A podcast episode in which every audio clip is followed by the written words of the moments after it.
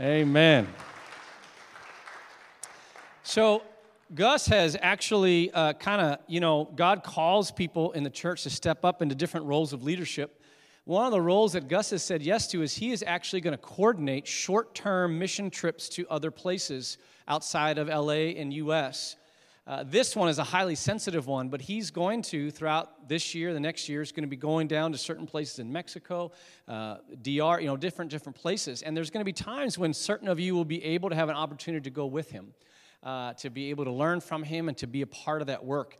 Uh, and so if it's something that you're interested in, uh, just let myself, Pastor Dave, know, and we'll kind of let you know just what the process is like to prepare yourself for something like that as a trip. So we're really grateful for Gus kind of keeping our eyes not just focused on our own issues, but all over the world. Amen? All right, well, the scripture for today is uh, comes out of 1 Kings chapter 19. And uh, if uh, you are able, would you please stand to honor the reading of God's word?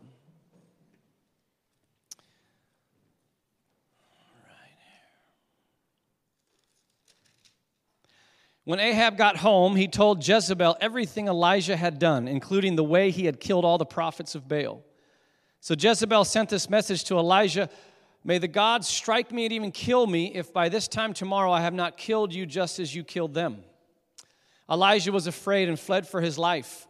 He went to Beersheba, a town in Judah, and he left his servant there. Then he went on alone into the wilderness, traveling all day. He sat down under a solitary broom tree and prayed that he might die. I've had enough, Lord, he said. Take my life, for I'm no better than my ancestors who've already died. Then he lay down and slept under the broom tree. But as he was sleeping, an angel touched him and told him, Get up and eat. He looked around, and there beside his head was some bread baked on hot stones and a jar of water. So he ate and drank and lay down again. Then the angel of the Lord came again and touched him and said, Get up and eat some more, or the journey ahead will be too much for you. So he got up and ate and drank, and the food gave him enough strength to travel 40 days and 40 nights to Mount Sinai, the mountain of God. There he came to a cave where he spent the night. But the Lord said to him, What are you doing here, Elijah? Elijah replied, I have zealously served the Lord God Almighty, but the people of Israel have broken their covenant with you, torn down your altars, and killed every one of your prophets. I'm the only one left, and now they're trying to kill me too. Go out and stand before me on the mountain, the Lord told him. And as Elijah stood there, the Lord passed by, and a mighty wind hit the mountain. It was such a terrible blast that the rocks were torn loose, but the Lord was not in the mountain. After the wind, there was an earthquake, but the Lord was not in the earthquake. And after the earthquake, there was a fire, but the Lord was not in the fire. And after the fire, there was the sound of a gentle whisper. When Elijah heard it, he wrapped his face in his cloak and went out and stood at the entrance of the cave. And a voice said, What are you doing here, Elijah? He replied again, I've zealously served the Lord God Almighty, but the people of Israel have broken their covenant with you, torn down your altars, and killed every one of your prophets. I'm the only one left, and now they're trying to kill me too. Then the Lord told him, Go back the same way you came and travel to the wilderness of Damascus. When you arrive there, anoint Hazael to be the king of Aram. Then anoint Jehu, grandson of Nimshi, to be king of Israel, and anoint Elijah, son of Shaphat, from the town of Abel Meholah, to replace you as my prophet. Anyone who escapes from Hazael will be killed by Jehu, and those who escape Jehu will be killed by Elisha. Yet I will preserve 7,000 others in Israel who have never bowed down to Baal or kissed him. Lord Jesus, thank you for your word.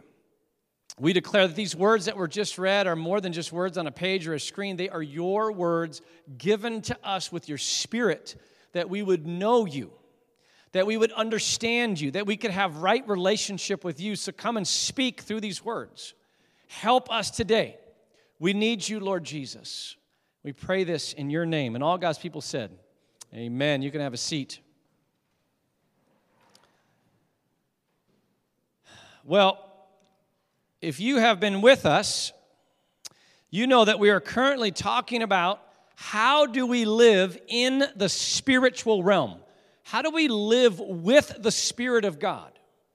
See, we understand that we live in at least two dimensions of reality. There's the physical reality, what we can see, taste, touch, right? But then there is this spiritual reality. Now, there, there's like a film between us and the spiritual reality. It's, it's fuzzy, it's hard to see, it's hard to understand. but almost all of us can testify we've had moments in our life when all of a sudden that film has gotten really thin and we're like, God is in the room. Or sometimes it's evil's in the room. And we're, we're more connected to the spiritual reality. Well, we learned uh, last week that Jesus is very unique in how he helps us live regularly in the spiritual realm. We learned that he is unique. He actually takes the initiative to come to us to break through that film so that we could experience the knowledge of God. See, we are not to just have mental knowledge of God. We're not just read our Bibles and know it. The Bible is given to us that we would know how to know Jesus, experience his love, experience his power, experience his strength. How many of you would love it if you could magnify the amount of time 10 times more that you experience the love and the power of God? I mean, that's that should be an easy question. Amen, right? We what we learn is that through Jesus, we, we don't have to earn it. We have to just put ourselves in a place to just receive Him breaking through that film. That is the life with Jesus. And only He can offer that. So today we have a wonderfully rich account of Scripture that's going to help us live more spiritual lives, experiencing more of the constant and fluid movements of Jesus breaking through that film. I'm not going to be able to share all the gold in this passage that I just read.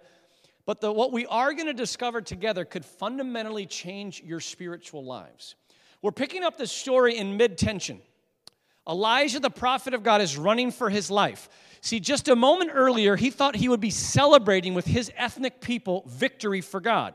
His country had completely fallen apart because of corrupt and oppressive leadership from King Ahab and Queen Jezebel. Jezebel, you hear that name? That's not a good name, okay? The country was worshiping the false god of Baal, and so Elijah had a plan. He creates this spiritual smackdown, the true God versus Baal. And I mean, the true God just rains fire down from heaven and destroys all the altars of Baal. And Elijah thinks, finally, there's pandemonium, right? And he's like, finally, the people are waking up. They're gonna step up, they're gonna overthrow these oppressive rulers and turn the country back to God. So he takes off from the the place where the spiritual smackdown happened, and he's running to the capital city, right, to see the overthrow. And he ex- arrives expecting to celebrate, but then he gets to the city, and the queen has doubled down. Even though her God got destroyed and embarrassed, she declares that she will have Elijah killed within 24 hours. It's either his life or her life. She's saying, Nobody will stand against her. Fear is still gripping the city, and so Elisha has to completely book it out to the desert, and that's where we pick up our story here today. We pick up our story. Elijah has lost all hope when he falls down under the tree and he sleeps. His purpose for living has been shattered. His dreams and his plans have been destroyed. He had a plan bring the power of God, and the people would respond. The power came, and they didn't respond. And oh my gosh, does that narrative happen all the time? God's power shows up and we don't respond. We're so stuck in our stubbornness and our fears. So he just collapses into a sleep and he asks God to take his life. That's how bad it is for him. He's at the very end of depression, hopelessness, despondency. Now, it is important to point out that even in this extreme state, he still knows that his life is not his own, that it belongs to God. That's why he asks God to take it. He will not take his own. Elijah collapses into sleep, asking God to take his life. God first shows up through his angel. Now, what's fascinating about this is we learn about the heart and the character of God here, and we learn about how he created us. Check this out. Look at what the angel doesn't do. Elijah is physically exhausted, he's emotionally gone, he's spiritually gone, he's just, just, he's at the bottom. What does the angel doesn't the angel the angel doesn't do? He doesn't wake up Elijah and give him a lecture. Oh, somebody say amen to that. How many times have we been down and people around us just want to give us that lecture? Well, you got to this and this and this, and I've been through way worse than you, blah, blah, blah, blah, blah. Mm-mm. No, that's not what God does. He doesn't wake up Elijah and lead him into prayer or a Bible study. Oh, pastors just said that. I just said that he does not wake him up and lead him into a prayer or Bible study. The angel appears and touches Elijah. And then cooks him a good meal. Somebody say amen to that. Okay, you know what I'm saying? Then the angel leads him even into more solitude, away from people, to journey to the mountain to be completely alone with God. At the mountain, then, God takes the role of a therapist. Did you notice this? Twice, God asks him the same question to help him talk out his pain. Now, what we learn in the Bible is when God asks us questions, He's not asking because He's trying to find information. He don't need to, he knows. You know what I'm saying? He's not saying, hey, I don't know what's going on. Can you tell me? No. He asks the question so that Elijah will talk, talk out his pain. And then, of course, God leads him into a spiritual moment of prayer and hearing the voice of God and getting the clarity and direction that he needs. What an amazing God we have. Do you see all this? Do you see the multifaceted way that he relates to us? And it's because he's made us just diverse rich, complex people.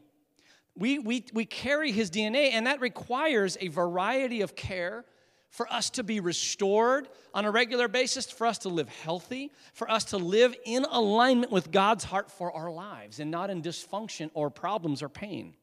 See, we learn here very clearly what the scripture shows us all over the place. In so many ways, we get ourselves in trouble if we try to reduce ourselves to just one type of being. See, some of us will reduce us to just biological beings. So every problem we have is solved by a pill, by nutrition, or exercise. Others will try to reduce us to purely psychological beings. So every problem we have is solved by therapy. Others will try to reduce us to spiritual beings. So every problem is solved by prayer and Bible study. In reality, we are integrated people. We are whole beings that are centered in the life and the love of Jesus as spiritual, psychological, and physical beings. It's all integrated. See, some of us are in chronic fatigue. We're always tired. We're irritated. We're depressed. We're, we're struggling. And some of it is because we're not sleeping on a regular basis. We're eating foods that are causing physical reactions in our brain and our digestive systems that are keeping us in this place of irritation and fatigue. Some of us are hurting because we have not dealt with the trauma in our life. We've shoved it down, right? And uh, and and the difficult relationships we have, and we're not in a caring community where we can talk it out and receive empathy and perspective instead of lecture and scoldings. Some people are hurting because they're not connected to Jesus. They're believing all these superstitious things about God and they're living in sinful lives. They're not connected to the life source Himself. And so they're just pursuing things for their physical bodies or their psychological needs. And some of us are hurting because all areas of life are not in a good place. To live our best lives, to grow into the purposes that God has created for us, we are to care for all aspects of our being, as God is doing here for Elijah. Now, I don't have time to talk or desire to talk about how to care for our physical bodies. Quite honestly, we are saturated in our culture with all this advice about how to the pills to take and the, the way to eat and the exercise. I mean, it's just, it's an idol for so many people. It's just, right? There's lots of wisdom. Now, I have personally benefited from changes in eat, in what I eat, and my sleep patterns. We, we, we should take that wisdom. I'm not able to talk about the psychological side of our beings today, although there'll be some touches on that. We're going to get into that into our next series when we talk about community in March. And I'm telling you, oh, show up in March, y'all, because we're going to talk about some crucial things that are going to help our psychological health. But today, we're going to focus on what can 1 Kings 19 teach us about how to be spiritually restored. You know what's so sad to me in so much of the American church is you'll go to church and you'll actually hear more about physical health and psychological health and relational health than spiritual health. You're just told, read your Bibles and sing songs, but there's not this real formation. How do we live day to day where God is actually in our presence? Where we are responding to the real living God day to day, where that film between us and the spiritual dimension is very thin. That's what we're going to talk about today. How do we how do we live spiritually alive? How do we have God just be more in us and we love it? And how do we put ourselves in a place to be caught by this love of God? Right? How can we live lives where it becomes normal for God to break through the film that keeps us blind to that spiritual dimension? For a month, we talked about the centrality of the Word of God as a means to experience Jesus, breaking through the film to comfort us, to guide us, strengthen us, lead us. Last week, we talked about musical worship as a powerful means to put our, or, sorry, two weeks ago, to put ourselves in a place where the hands of God can touch us, face and eyes. If you were with us two weeks ago, you know what I'm talking about, right? Today, through Elijah, what we see is how crucial it is for us to get times of solitude and silence to put ourselves in a place to experience God and to hear from God. Now, solitude is when we put ourselves in a place where nobody is around and as little as human noise is, is, is happening around us. No music, no screens. If we can be in nature, that's even better. Solitude. Us and God, and that's it. Silence. No noise from us. We just listen. Now, some of you are like, get me out of here. If he's going to talk about that today, get me out of here. Solitude and silence. Think about it. Putting yourself in a place where there is nothing stimulating you no music, no screens, no people. It's just you and God is probably the most needed of all spiritual disciplines and activities for modern day Los Angelenos and it's probably the one that is most difficult and troubling, right next to fasting from food. it's like, no, that's torture, right?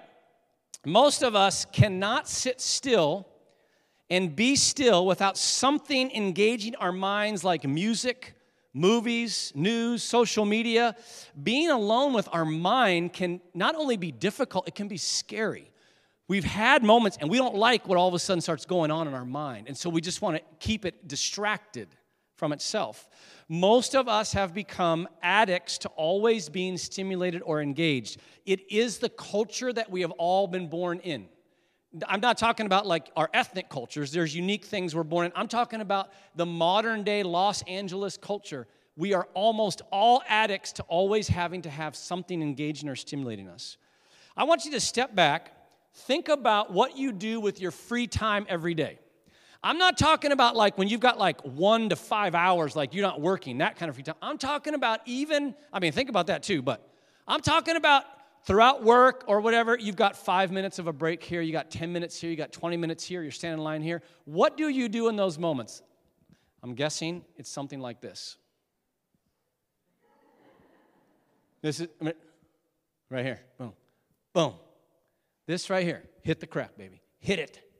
Most of us have heard, right, that it's like what's going on in our brains when we do this is the same chemical reaction for people who use hard drugs. There is literally an addiction to this. Try it. Try one day without your phone. Ooh, baby. I know, Pastor's getting crazy. It is hard to hear the voice of God and to experience His love and power when we are always so distracted. Right?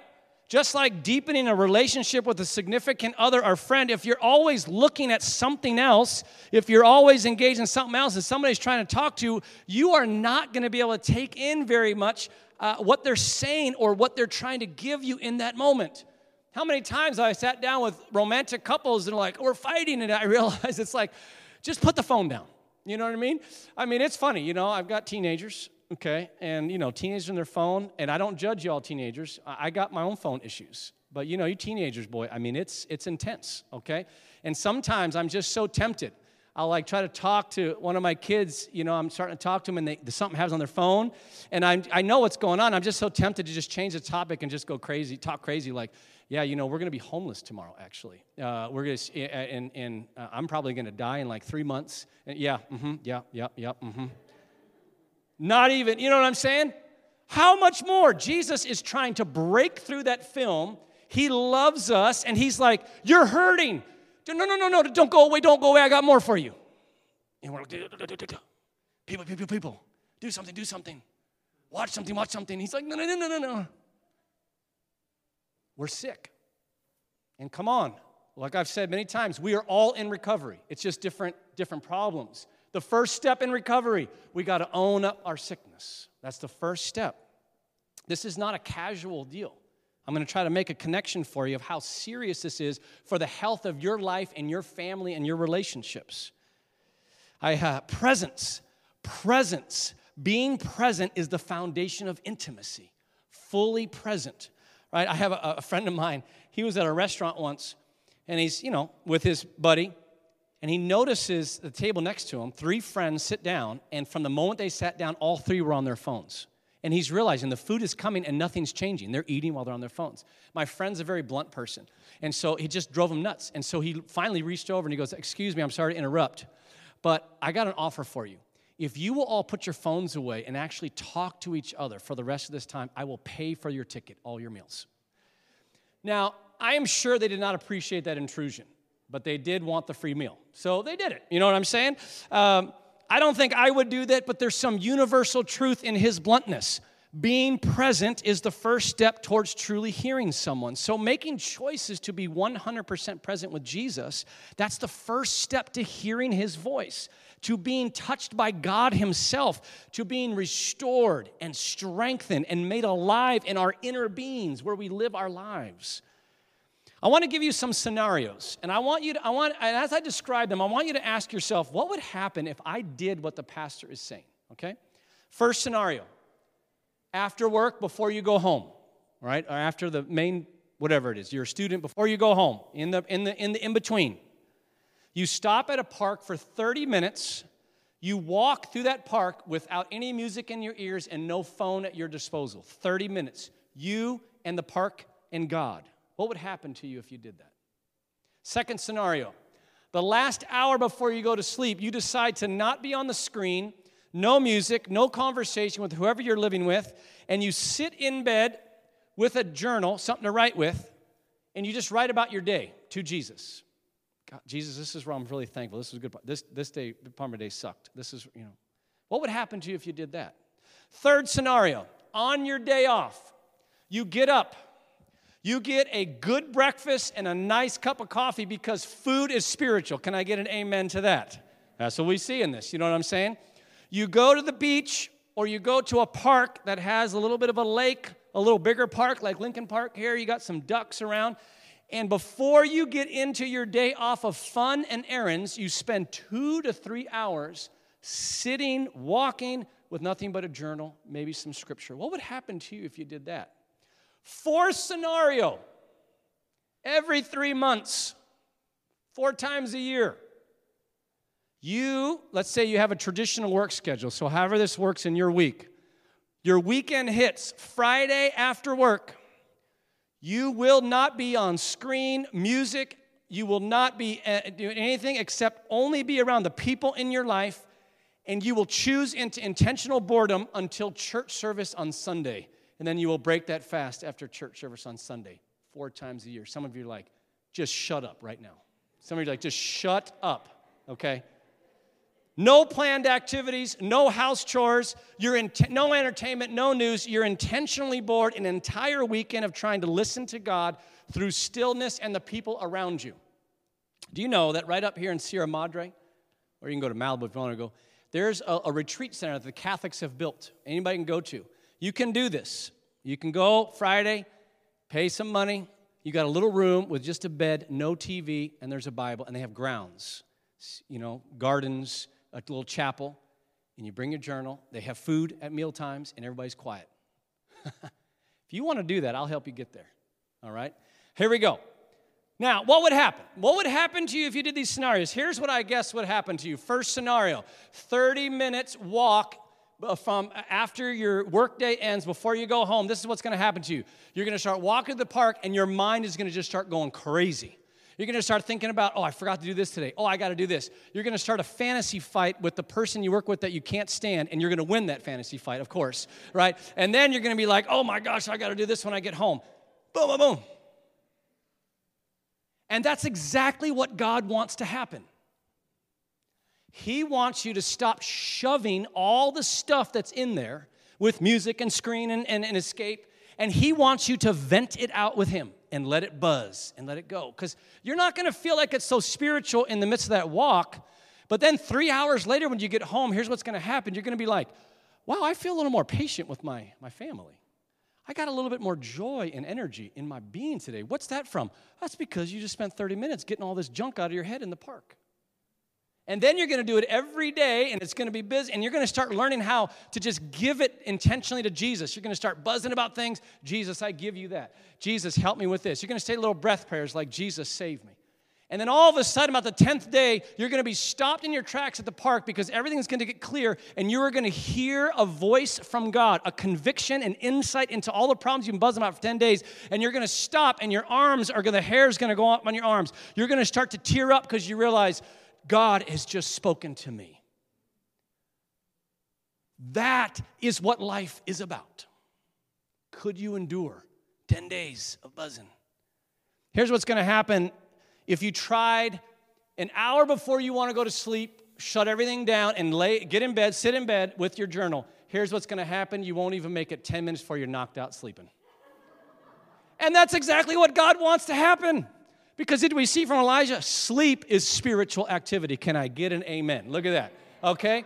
So I know you all are like, a pastor's really frustrating because he's telling me to go be bored.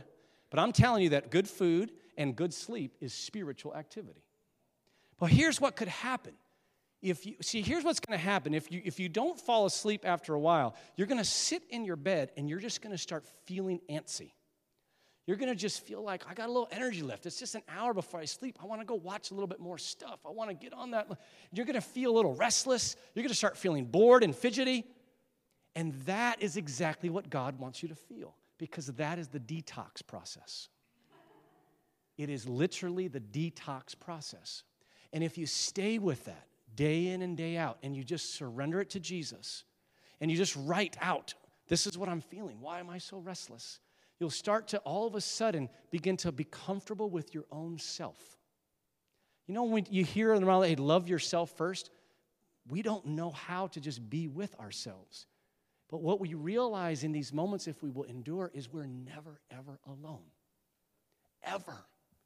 And then God starts to just so, you know, my, my life, I take input all day long from people. I'm in meetings all day long and I'm taking people's pain and it, you know, bottles up. So I've had, I've had seasons of panic attacks at nighttime, and those are brutal. And those come out of the blue, and I've realized it's, it's all this stuff. So I've had to learn if I just go to the screen right till I go to bed, it, I, I'll ignore it, but then as soon as I try to sleep, boom, it just blows up. And so I've got to end it early, and I've got to release prayers to Jesus. I just release this person to you and all that he's going through. You love him. I, I'm not a savior, you are. I release this relationship to you, right? Release these issues to you. And then, you know what I've been, you know what, I've been falling to sleep with lately? Is I just been falling to sleep with the breath prayer. This is what I'm praying these days is, thank you, Jesus. You love me. You love me, Jesus. You love me, Jesus. It's just what I need right now. Some days, man, I'm doing that for quite a while and I'm really kind of starting to experience the love of God. I can feel the Spirit in the room. Some days I say it twice and I'm sleeping like a baby. It's all spiritual.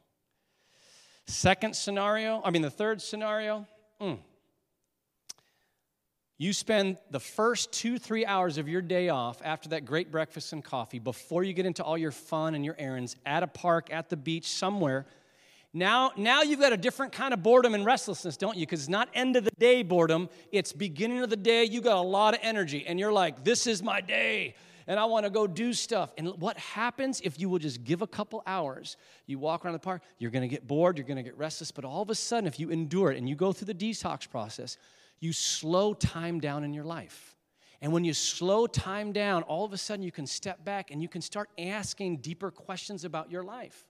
This is the problem with us is we just go from one thing to the next and we have all these symptoms, we have all this dysfunction in our emotional being and our relationships, but we don't stop to just let God take us to the root. And so we can in these 2 hours on our day off or whatever, we can start to go, why am I so irritated this week? What is going on, Jesus? Help me figure this out. Why have I been so full of lust this week? What is going on? Then there's some days on your day off you could go, What are the dreams that you want to give me for my life? I don't want to just be a, an, you know, just a slave to whatever's happening. I want to be proactive. So, God, what are the goals you're giving me? What did you make me for? You could start to vision and dream for your life. But it takes a willingness to detox a little bit at a time. You know, what, what often happens, one of the most common examples, especially if you can be present to your surroundings, to the nature around you, to the people that walk by. I have had what I call angels in these moments of solitude come up and start talking to me. And it's like, oh my gosh, everything I was just talking about to God is being answered to this person. That's very rare. I've had it a couple times, but I mean, I go home, I'm like, oh, I'll do that again. I'll go sit in solitude again. But sometimes it's as simple as I just start to notice the birds chirping. This is one of the most common things. And I just notice them. I never noticed them the day, but now I'm still. And now I remember the words of Jesus when he says, Hey, do you notice the birds? They don't store up food and they don't get all anxious about food because God takes care of them. Aren't you worth way more to God than the birds? So if He'll take care of the birds, won't He take care of you? And it's just like, let that go deeper. Like, you know what? I got problems, but God's got me. Right? This is what happens. I want to acknowledge here as I bring this home that for nursing mothers, uh, it's really almost impossible to get long chunks of solitude. For single parents with small children that aren't very independent, it's very hard when you don't have another partner who will take shifts. You take the kids while I go get some solitude with Jesus. That's hard. I want to say that I've heard testimonies over the years of nursing mothers, single parents, who God has learned, has helped them learn how to experience Him with their children. There is, remember, there's always more grace for God when people go through more suffering. God's just. So if you go through more suffering, He'll give you more grace. It can be small little moments, it might be five minutes here. Also, I want to acknowledge that solitude and silence is much more difficult the younger you are. You young adults, you teens in the room, it's really tough because you got so much dang energy. I am so jealous, you know, because I remember loving that energy. I was the kind of person when I started following Jesus, my mentors would tell me about solitude and silence. I'd be like, oh, that's for you old people. I'm like, I like ministry. I like loving people. I like praying with people. I like scripture study with people. I even told my mentor once, no, no, no, no. I'm not taking a day in the park with God. I experience God when I'm going with Him in people's pain. I'm going mock through with my hair on fire. And that's the joke for my mentor now. It's like, yeah, you went there. You went there. Your hair has been burned. You young folks that have all this energy, the primary call on your life and your life stage is to choose to surrender the energy to Jesus. Give your best energy to learning Him in the scripture, being around other Christians and learning how to go deep with them worshiping with that energy and music, praying bold prayers, being bold out in the streets for God. That's what you're most, and go, you know, be strong with that. But I want to encourage you, where you can, try small moments of solitude. Learn how to be comfortable with no noise, just you and God. Learn how to do that. I'm going to bring the worship team up here. Some of us, we have unique personality types in this room, and we struggle a little bit more with solitude than others. Uh, I am one of those personality types. But we cannot let our personality type justify our lack of obedience and following the lead of the scripture. See, a fascinating last insight from this text today is that, see, Elijah goes up to Mount Sinai and puts himself in a cave. And it says the Lord passes by with all this power fire, wind, but he's not in that. See, the word for that cave there in, the original manuscript, it's a very general word. It can easily mean cleft. And it takes us back to Exodus 33 when Moses asked to see the glory of God, and God puts him in a cleft on this same mountain. So, what's happening is Elijah is trying to follow the model of Scripture. He's the model of the saints that have gone before him, right? And he puts himself in the same place that Moses was. And God responds but then God causes all this wind, earthquake, and fire, but He's not in that. They're, the, the earthquake, wind, and fire, they're all the same elements that all the people of God experienced before Elijah. And Elijah, like Moses, Job, they got all these power. And Elijah is a man of power. He just had fire rain down from heaven. But it's as if God is saying, I'll always respond when you follow the models of all the people that have gone before you. But I will speak and show up in your life in tons of different ways I know what you need every time you come, Elijah. You cannot tame me or put me in the box. Today, you need the still small voice. Tomorrow, you may need some musical worship. Next week, a deep, heartfelt talk with another believing friend. The next time, a power encounter. Don't try to box me in based on your personality type, your past experience of me, your age, your generation, all these things. Follow all the models that you learn from the saints of the past and the present. I'm God. You're not. You can't tame me, but I'm good, and I'm trying to get through to you. See, our response should just simply be I want to put the best energies of my life to living in the presence of God. It's what Moses said before he was in the cave. I will not go from this place till I have your presence. I cannot lead my life unless I have your presence. I cannot do my marriage unless I have your presence, God. I cannot be a mom or a dad unless I have your presence. I cannot deal with the sufferings of life unless I have your presence with me we have to long for the presence of God more than we long for more money, more than we long for more entertainment, more than we long for anything else. And so, if you do not long for the presence of God more than everything else, then the honest way to start in this moment of worship is saying, Jesus, help me long for your presence so much that I would be even willing to step into solitude and silence and deal with boredom and restlessness because I want to put myself in a place to be caught by you. Stand with me. Let's respond. We're going to take some time to worship. Obviously, we cannot enter into solitude right now. We can't do that when we're around each other. This is something I'm exhorting us to try to put into our lives over the next weeks and into our rhythm of life.